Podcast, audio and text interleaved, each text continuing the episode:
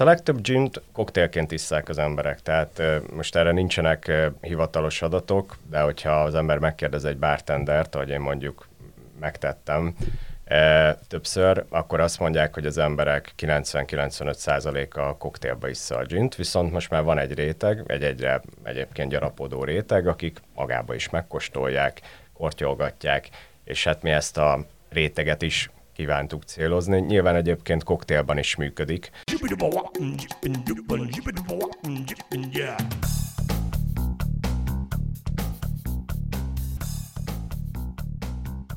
Üdvözlöm a hallgatókat, ez itt a 24.hu filéző podcastja. Én Inkei Bence vagyok, a műsorvezető társam Jankovics Márton. Sziasztok! A mai vendégünk pedig Ihászi Dániel, a Gay Huszár Naturgin alapítója és lepárló mestere. Sziasztok, és köszöntöm a kedves hallgatókat. Köszönjük szépen, hogy elfogadtad a meghívásunkat, már csak azért is, mert egy, egy régi vágyunk vált ezzel valóra, hogy a magyar gin piacról megszólaltassunk valakit. Ez eddig tettünk már erre kísérleteket, de rajtunk kívülálló okok miatt eddig ez nem sikerült. De most viszont egy olyan márkát kaphatunk el, ami pont most ezekben a napokban indult. Mindenek előtt azt szeretnénk, hogyha elmondanád, hogy a Naturgin az mit jelent, mert, mert itt azért ez egy fontos megkülönböztetés, ha jól értem. Igen, tehát azt nézzük, hogy a gineken belül ugye vannak kategóriák, a Natur Gin esetünkben egy desztillált gin akar, tehát desztillációval készül, macerációs eljárás először, és utána ezt a macerátumot desztilláljuk le. Macerációs eljárás? Igen, igen, igen. Gyakorlatilag ez úgy néz ki, ez egy kivonatolási eljárás, hogy a gyógynövényeket egy nagyon tiszta szeszbe áztatjuk, és gyakorlatilag ezt együtt pároljuk le, amikor már kioldódtak azok az illóolajak, amik nekünk kellenek ugye a gymbe. És a lepárlás után pedig szétszedjük a párlatfrakciókat, és úgymond a gin szíve kerül már a palacba. Nyilván vízzel fölhigítva, mert amikor a lepárlóból kijön, akkor ez egy 80% fölötti alkohol, tehát ezt vízzel kell higítani, és akkor ezen a ponton mesélnék arról, hogy miért Naturgin, hogy ugye eljutottunk odáig, hogy megvan az alkoholunk, azt higítjuk vízzel, és hogy a Naturgin ugye e, tulajdonképpen egy olyan gin típus, ami e, egy olyan eljárással készül, ahol nem koncentrátumot gyártunk, tehát nem az történik, hogy legyártunk egy nagyon koncentrált, nagyon fűszeres alapszeszt, vagy hát egy szeszt, ugye amiről az előbb beszéltünk, ami a lepárlóból ilyen körülbelül 80 fokosan jön, és azt higítjuk utána a többszörösére alkohollal és vízzel, hanem mi ezt megcsináljuk, és már tényleg csak vizet adunk hozzá, és úgy palackozzuk le. Ezt úgy hívják, hogy single shot eljárás. Ez a Natur Gin, ez gyakorlatilag ezt az eljárást hivatott jelezni az üvegen. Ugye vannak ginek, amikben mondjuk raknak színező anyagot, vagy éppenséggel raknak még utána aromákat hozzá, mi ezt se tesszük, tehát tényleg ez a gin, ahogy van önmagába, e, tulajdonképpen ezt hivatott jelezni. De ez azt is jelenti, hogy ezt akkor így önmagába fogyasztják jellemzően, vagy pedig ez az, amit aztán koktélokba is felhasználnak. Ezt jó, hogy kérdezed, mert ugye a ginünket mi egy ilyen sipping ginként is apostrofáljuk, ugye a sip az kortyot jelent az angolban, és hát ez az a kategória, amit önmagában is fogyaszthatunk, mert nagyon kellemes, nem üt benne az alkohol, tehát nincs ilyen vodkás hatás, ami után lenyeli az ember, hanem egy nagyon kellemes szájérzetet ad, és kellemes magába is fogyasztani, így van. És a, ezek szerint a legtöbb gin az, az nem alkalmas erre, hogy ezt nem erre találják ki? Hát a legtöbb gint koktélként isszák az emberek, tehát most erre nincsenek hivatalos adatok, de hogyha az ember megkérdez egy bartendert, ahogy én mondjuk megtettem, többször, akkor azt mondják, hogy az emberek 90-95%-a koktélba issza a gint, viszont most már van egy réteg, egy egyre egyébként gyarapodó réteg, akik magába is megkóstolják, kortyolgatják, és hát mi ezt a réteget is kívántuk célozni. Nyilván egyébként koktélban is működik, ahogy itt tegnap Bence is kipróbálhatta a, a signature koktélunkat.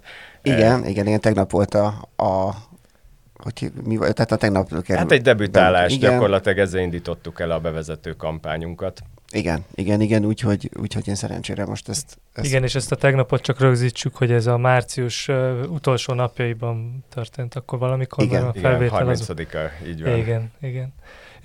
Én még azt akartam akkor megkérdezni ezzel kapcsolatban, hogy, hogy akkor ennek alakul ki egy olyan uh, ilyen gurmé rétege, ami, ami mondjuk a whisky körül sokkal látványosabban megvan, hogy uh-huh. ennek ilyen hatalmas kultúra és mindenféle válfajai vannak. A gin mondjuk hol jár ebben a, ebben a, ezen az úton? Vannak már ilyen tételek, amiket így apostrofálnak, hogy sipping gin, és ennek van egy, egy, egy közönsége, de ez egy elég nincs dolog szerintem még mindig. Tehát főleg magyar piacon ugye az első magyar gin, nem akarok most butaságot mondani, de szerintem ilyen 2018 magassága lehetett talán, amikor ez ennyire friss 18-19, igen, és utána indult ez be, tehát utána volt az, hogy több lepárló úgymond rátalált, hogy akkor na a pálinka mellé mondjuk csináljunk egy gint is, mert hogy egyébként a pálinkához mértem például a gin az egy jövedelmező kategória eléggé. Ugye maga a pálinka az a gyümölcs miatt azért egy elég kockázatos, illetve költséges műfaj, és hogyha megnézitek, azért egy, egy gint az be lehet lőni azért bőven 10 ezer forint fölé is akár, és a, az alapanyagok tekintetében illetve maga az, hogy milyen célközönséget tudsz vele elérni, talán azt mondom, hogy nagyobb teret ad a profit szerzésre, mint mondjuk akár egy pálinkatétel. Egyébként azt lehet tudni, hogy hány magyar gin márka van ez alatt a három-négy év alatt? Mennyit sikerült, vagy mennyit indítottak útjára eddig? Hát tulajdonképpen... Szer, én tegnap megnéztem, a, mi egyébként most a, az iDrinks-re fölkerültünk, ő, ő az első kereskedő, aki így belistázott minket, és ott a felelhető gin márkák száma, az gyakorlatilag hogyha jól emlékszem, igen, kilenc márka volt, amit, amit találtam. De ettől több van egyébként, ebbe uh-huh. biztos vagyok, de ott így nagyjából azt láttam, hogy azok a márkák, amik tényleg szerintem úgy jónak számítanak, azok úgy fönn vannak. Uh-huh. Most ezen kívül uh, nyilván vannak még kisebb ételek, brandek, de az, hogy pontosan mennyi van, azt, azt most így nem, nem tudom megmondani. Egyébként pont azt néztem, hogy pálinka márkából még mindig több van azért, mint gin márkából, tehát például ebbe az összehasonlításban 16 márkát találtam az iDrinks-en, pálinkában, ginből meg van 9, tehát hogy még mindig azért van egyfajta, eh, hogy mondjam, a magyar piacon a pálinkának egy dominanciája. Na jó, de hát a pálinka ugye hungarikum és a nemzettudat része. Hát így van, úgy, így van. De hogy akkor ezek szerint ez nekem úgy hangzik, hogy 18-ba indult mondjuk ez a történet, és most már ilyen ilyen nagyságrendben van, vannak brendek Magyarországon, akkor ez, ez egy elég gyors folyamat. Tehát így van, így van. Kicsit olyannak hangzik, mint, a, mint amikor volt ez a kézműves per kisüzemi sörforradalom, hogy így akkor van. ez egy egymást ösztönzik a gondolom. Így van, így van. Így van kézműves gin forradalomról beszélhetünk, ez, vagy, ez, vagy ezt a... Szerintem abszolút egyébként, tehát gyarapodik a márkák száma is, szerintem a minőség is egyre jobb, hogyha megnézitek, azért vannak most már több olyan párlat, ami nyert mondjuk nemzetközi díjat, köztük a G20 is, ezt itt akkor megemlíteném ezen a ponton. A, a Spirit Businessnek a tavaszi vakkostolásán ott kaptunk egy aranyérmet, úgyhogy ennek nagyon-nagyon örültünk, ezért ez egy, egy rangos nemzetközi verseny. Ott már úgy is részt lehetett venni, hogy még nincs piacra dobva a az adott... Ö, igen, igen egyébként ö, részt lehet venni, be lehet nevezni a párlatokat, itt van egy nevezési díj, ö, van egy, egy keretrendszer, amiben egy nagyjából meg kell felelni, és akkor, akkor lehet nevezni, lehet versenyezni. És azt egyébként, hogy ar- arról te tudsz valamit mondani esetleg, hogy mi lehetett az, ami miatt csak az utóbbi években indult el ez a történet, miközben ugye beszéltük, hogy mondjuk a kisüzemi sör már pörög egy ideje, tehát, hogy, hogy volt ennek valamilyen objektív feltétele, vagy inkább csak valaki elkezdte, az sikeresnek tűnt, és akkor jöttek a többiek is? Tulajdonképpen szerintem ez, amit mondtál, igen, hogy valakinek el kellett indítani a sort. Meg maga a kategória az itteni ö, lepárló mesterek, lepárló üzemeltető cégek előtt szerintem még elég ismeretlen terep volt. Ugye ennek magyarul például alig van szakirodalma, és ugye ebből írtam egy szakdolgozatot annól, és tényleg azzal szembesültem, hogy itt ismeretanyag maga a gin készítési eljárásokról, ezeknek a, az egészen apró részleteibe belemenőleg, szóval ebből kevés, kevés ismeretanyag van, ami elérhető mondjuk magyarul. És hát ez egy ilyen nagyon, tehát ez egy empirikus utazás, ugye nekünk is egy, egy két év volt, mire egy kicsi szóltuk, másfél-két év, és nagyon-nagyon sok mintát kellett ahhoz készíteni, nagyon sok kísérletet ö, megcsinálni, mire eljutottunk az adott receptúrához, az adott párlatkoncepcióhoz, és hát ö, ugye ehhez kell ezért egy affinitás, kell idő hozzá, szóval igazán erre rá kell szállni a melót elég keményen, hogyha valaki egy jó, jó párlatot össze akar rakni. Hol írhat az ember szakdolgozatot ginfőzésből, vagy gin készítésből? Én a Szent István Egyetem élelmiszeripari karán a pálinka mesterképzésen tanultam, és 2020-ban ott szereztem diplomát. Ez ugye egy két éves képzés, ami elsősorban nyilván pálinka fókuszú, de egyébként kisüzemi lepárlással foglalkozik, megtanulunk erjeszteni, megtanuljuk a lepárlás folyamatait, érintőlegesen foglalkozunk érleléssel, kivonatolással. Ugye a gin témában a kivonatolás érdekes. A pálinka az az erjesztés tudománya, a gin az a kivonatolás tudománya. De mondjuk el, mi az a kivonatolás?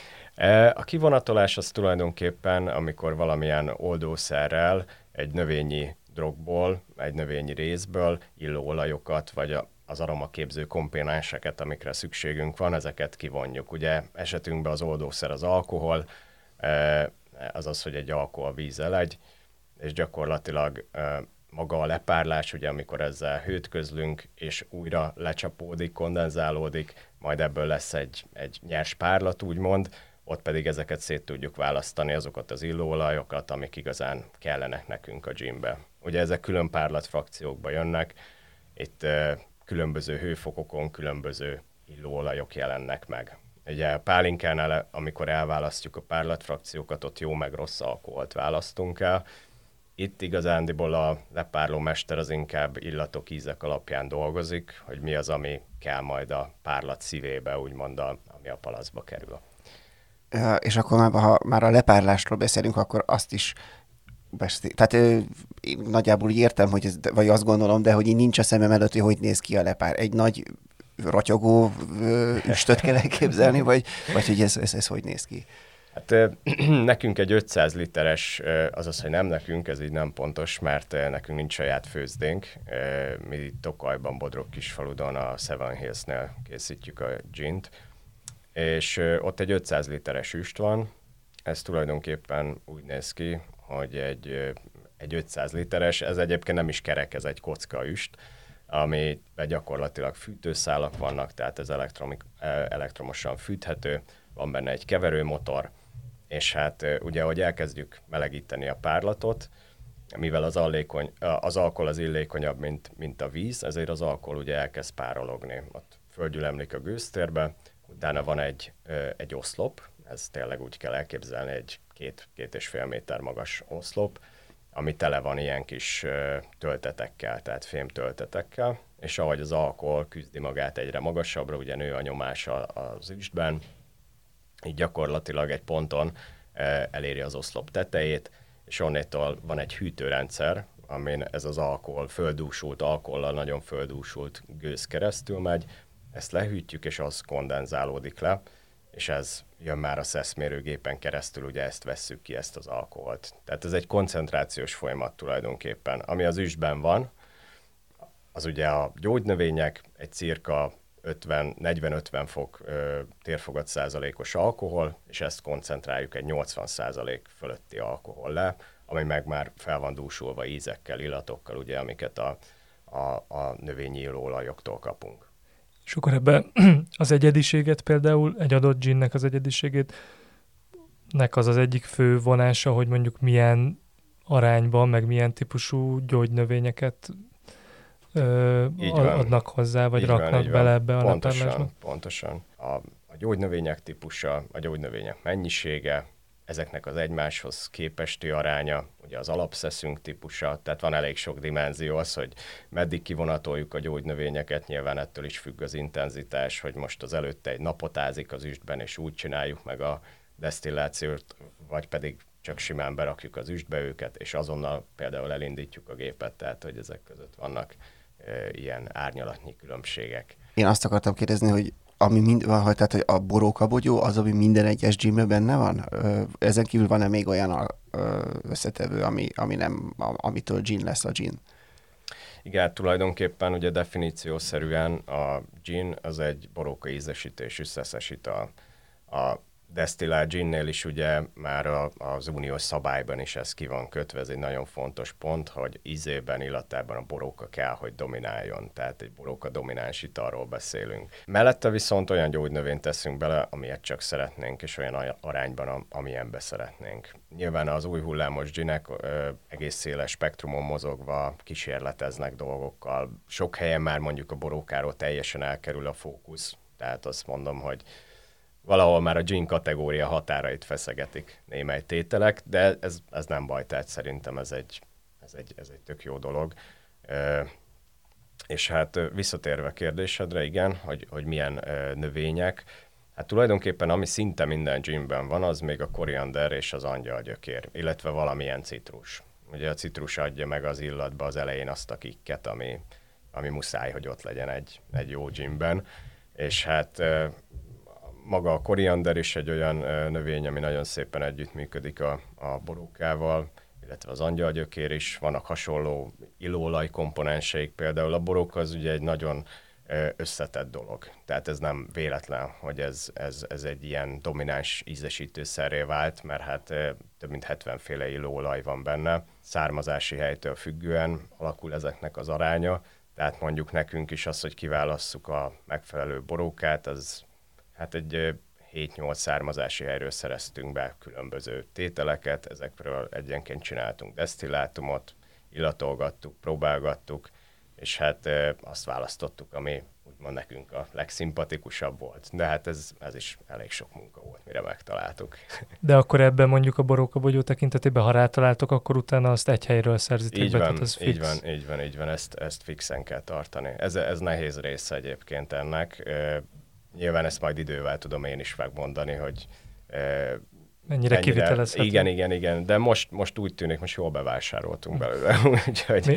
le van szépen vákumozva, úgyhogy most egy, egy évre legalább biztosítottak vagyunk. Még ahogy az EU-s definíciót említetted, a GIN EU-s definícióját, így eszembe jutott, hogy ez olyan hogy néz ki, hogy ezt valaki megszagolja és eldönti, meg megízleli, hogy a boróka dominálja azt a... Hát hogy hogy dönti hogy valami még a gymbe benne van-e, vagy nem?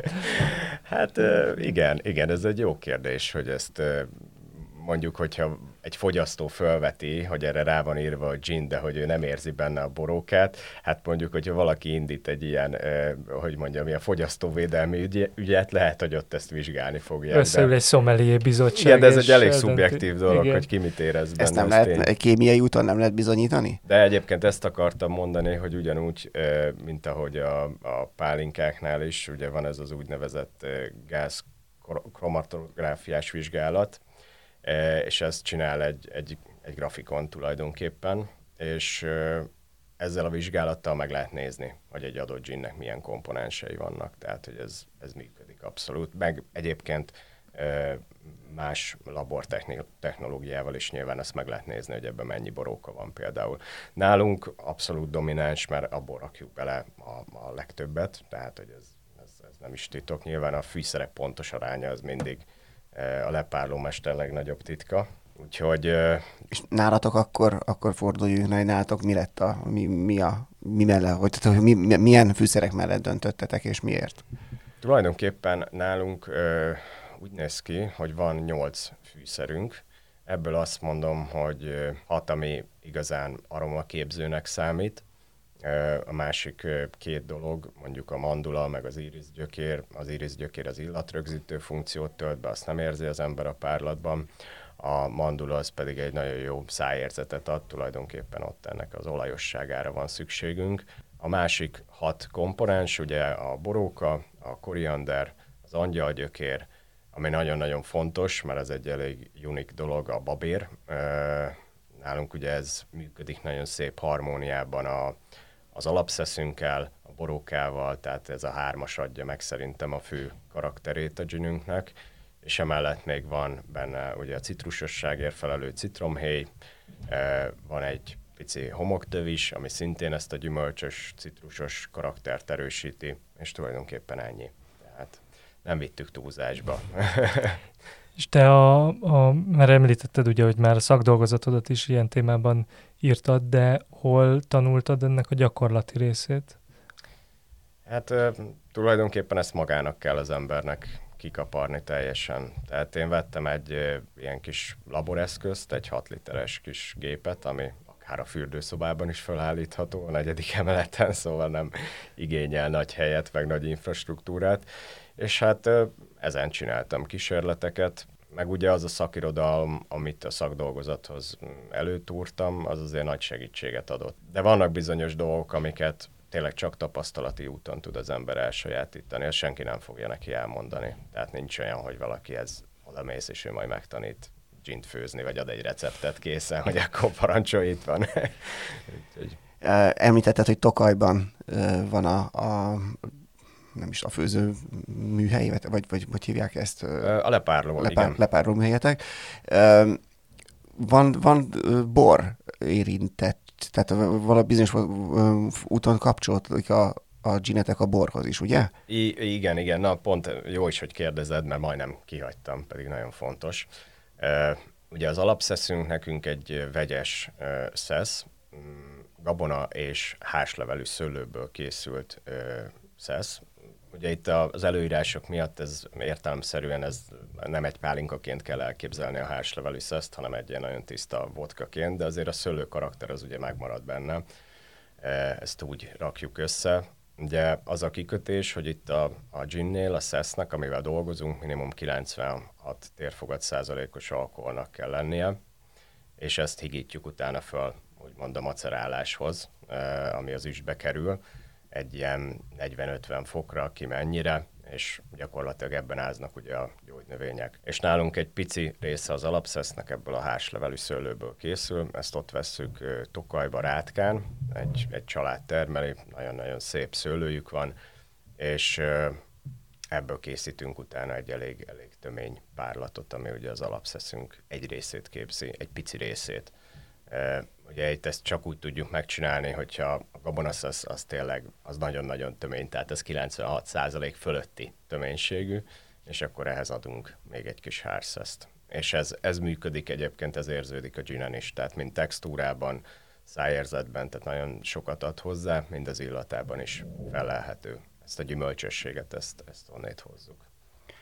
Um, mennyire, vagy, vagy az ember, ha nem ismeri a, ezt az egész közeget, akkor akár még azt is gondolhatná, hogy egy gin főző annyira nem örül neki, hogy gin tonic formájában, vagy a koktél formájában fogyasztják el, a, és nem a maga tisztaságában az általa készített italt. Ez tényleg így van-e, és, és ha, ha nem, akkor miért? Tehát mi, miért olyan elképesztő, miért van ekkor elképesztő túlsúlyban a gin tonic fogyasztás, a gin fogyasztáson belül?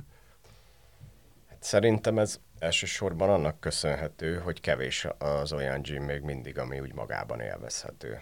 Tehát ö, alapvetően most a, az ember, amit így a piacon meg tud kapni, mm, azok közül ö, sok gin az inkább arra alkalmas, hogy ezt tényleg koktélba igyek, mert erre fejlesztették ki. Tehát tulajdonképpen nem is volt más a cél, tehát én nem a, nem a konkurenciát akarom itt szapulni, hanem egyszerűen azt mondom, hogy más célok mentén gondolkodtunk, és hát amit koktélnak fejlesztenek gint, annak az a, az a lényege, hogy az ott szerepeljen a koktélba, tehát ahogy fölhigítják, kirobbanjanak belőle bizonyos illatok, bizonyos karakterek, amiket fölismernek a fogyasztók, és ez, ez működik ez a dolog. A miénk az ilyen szinten is kilóg a sorból, ugye több szempontból kilóg a sorból, de ez, ez az egyik, hogy ugye, ugye mi ezt úgy apostrofáljuk, hogy ez magában is jó, illetve hát koktélban is működik. Ugye ez a babéros karakter, ez szépen kijön például a, a gin tonicban, úgyhogy nekem azzal nincs bajom egyébként, hogyha valaki azt mondja, hogy ő máshogy nem szeret gint fogyasztani.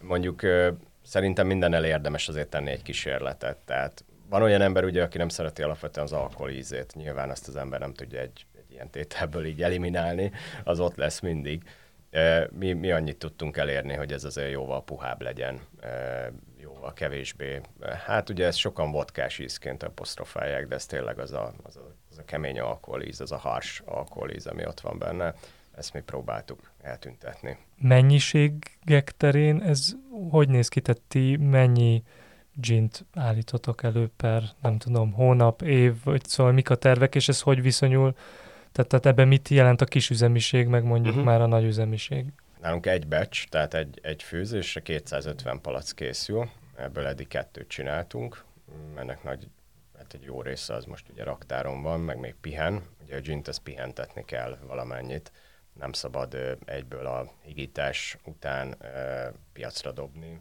mert gyakorlatilag kell egy kis idő, hogy végbe menjen az a dilatációs folyamat, ami mondjuk a víz és alkohol elegyedését jelenti és ne legyenek benne ilyen kilógó ízek, illatok, tehát ez jó, Akkor ez a palackban történik. Ez a palackban pihen, ez elég egyébként rá egy ilyen 4-5 hét körülbelül. Igen, szóval nekünk a második tételünk az most ö, pihen még, és ö, hát a tervek tekintetében én nagyon örülnék, hogyha idén sikerülne egy 3000 palackot mondjuk eladni. Ez most így ambíciózus cél, mert ugye már itt lassan áprilist írunk, de nagyon örülnénk neki, hogyha ez működne. Alapvetően, és Magyarországon ugye csak, csak kis üzemidzsinek vannak per pillanat. Itt szerintem a teteje, aki mondjuk a legnagyobb mennyiséget eladja, ő szerintem valahol ilyen 12-15 ezer palac között dob piacra egy évben ezek, hogyha most így globálisan nézi az ember, ezek nagyon pici mennyiségek, tehát ez abszolút a kis üzem. Most egy, egy ilyen Bombay Sapphire vagy Beefeater sok-sok milliós palacszámban dob piacra, hát ugye ezek a, ezek a nagy gyártók. Hát úgy ennyi körülbelül így a számokról, így a nagyságrendekről. Egyébként azt, azt, azt ugye jól érezzük, hogy a, a gin tonic mint olyannak a népszerűsége nagyot nőtt az elmúlt tíz évben. Tehát az is hozzájárulhat Igen. az, hogy a gin maga itthon befutott. Abszolút, abszolút. Meg ugye tonikoknál is látszik, hogy ott is elindult egy olyan folyamat, hogy sok irányba kísérleteznek, megjelentek kisebb márkák, tehát ez a kettő az erősíti egymást szerintem, hogy vannak jó ginek, vannak jó tonikok, egy nagyon jó frissítő ital, abszolút népszerű, tehát így azt mondom, hogy most ez szerintem nagyon, nagyon megy.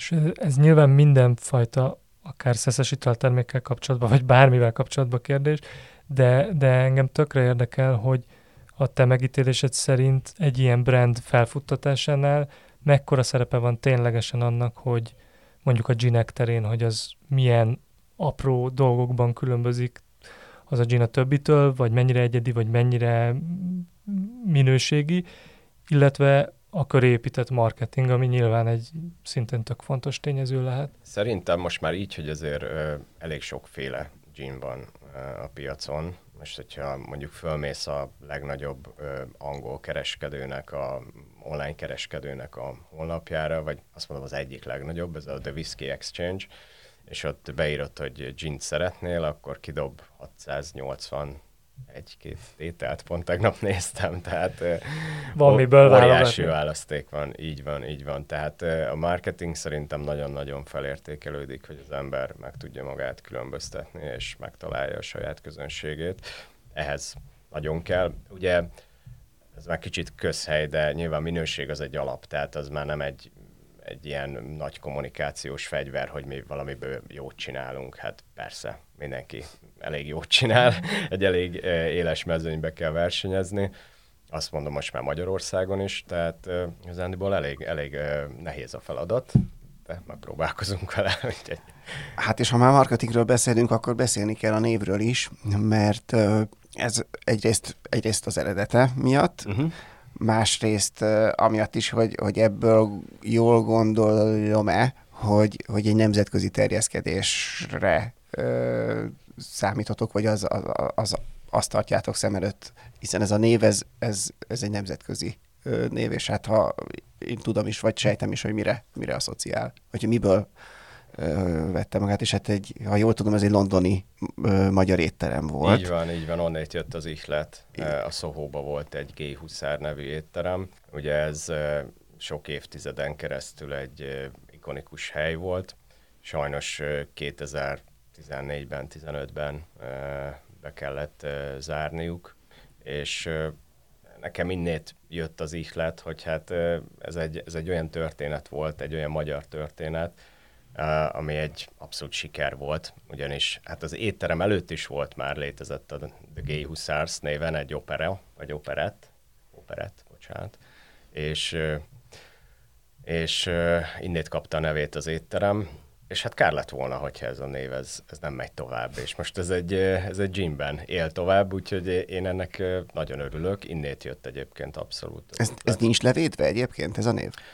Csináltunk egy kutatást erre, azaz, hogy nem én, hanem egy védjegyekkel foglalkozó iroda, és ők az arra végeredményre jutottak, hogy nincs levédve a név. Tudjuk használni, egyébként mi ennek a levédését, azt, azt megtettük, tehát így maga mint a csomagolás, ugye az, az nekünk le van védve, arra van egy védjegyünk, egy magyar védjegyünk, szeretnénk majd rá nemzetközit is, de az elég sok pénz meg idő, hogy ezt az ember bejegyeztesse, úgyhogy ennek majd most fogunk nekiállni, így, hogy megvan a végleges design, elindult a márka.